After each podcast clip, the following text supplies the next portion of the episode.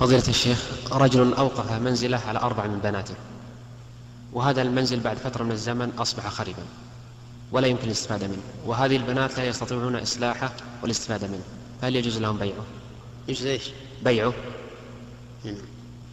أولا لنسأل، هل وقف هذا البيت على أربع من بناته دون الآخرين والأخريات؟ يعني أرض ذولا.